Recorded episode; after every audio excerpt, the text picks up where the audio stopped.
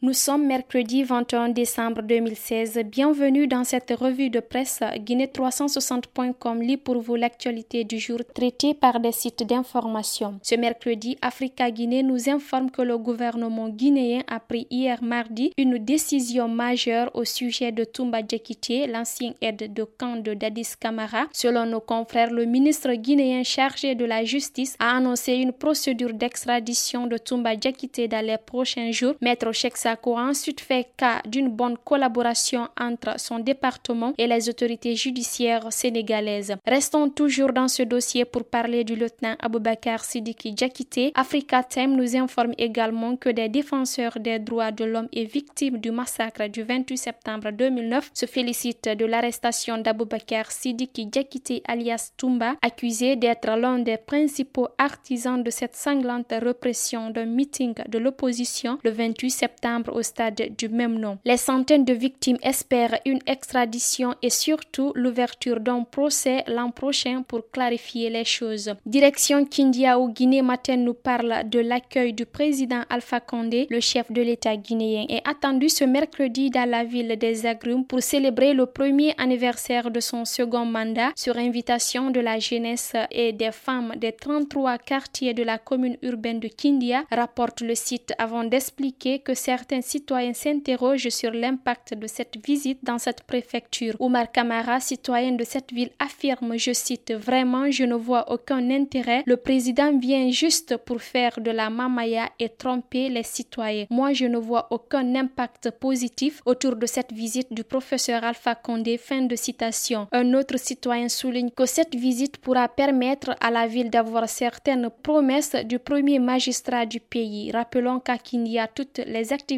sont paralysées pour rendre belle cette réception. Guinée News nous envoie à Sigiri pour nous parler du verdict du procès des violences survenues à Djelibakoro. La justice a condamné ce mardi le président du district de Djelibakoro, Nansine Mamadi Keita, et les trois sages dont Moussa Keita, Ibrahima Khalil Keita et Iya Keita à un mois de prison et une amende de 500 000 francs guinéens. Ces personnes étaient poursuivies pour un délit d'obstention délictueuse lors de la fusillade de Saran Doumbouya dans la soirée du 19 juillet 2016 entre Damisokoro et Djelibakoro. Au cours de l'audience, tous les prévenus ont nié les faits qui leur sont reprochés devant le président de l'audience Abdoulaye Conté. Il faut rappeler que ces deux villages voisins s'affrontent depuis 2010 à cause d'une parcelle. Merci de votre écoute et à bientôt pour d'autres informations nationales.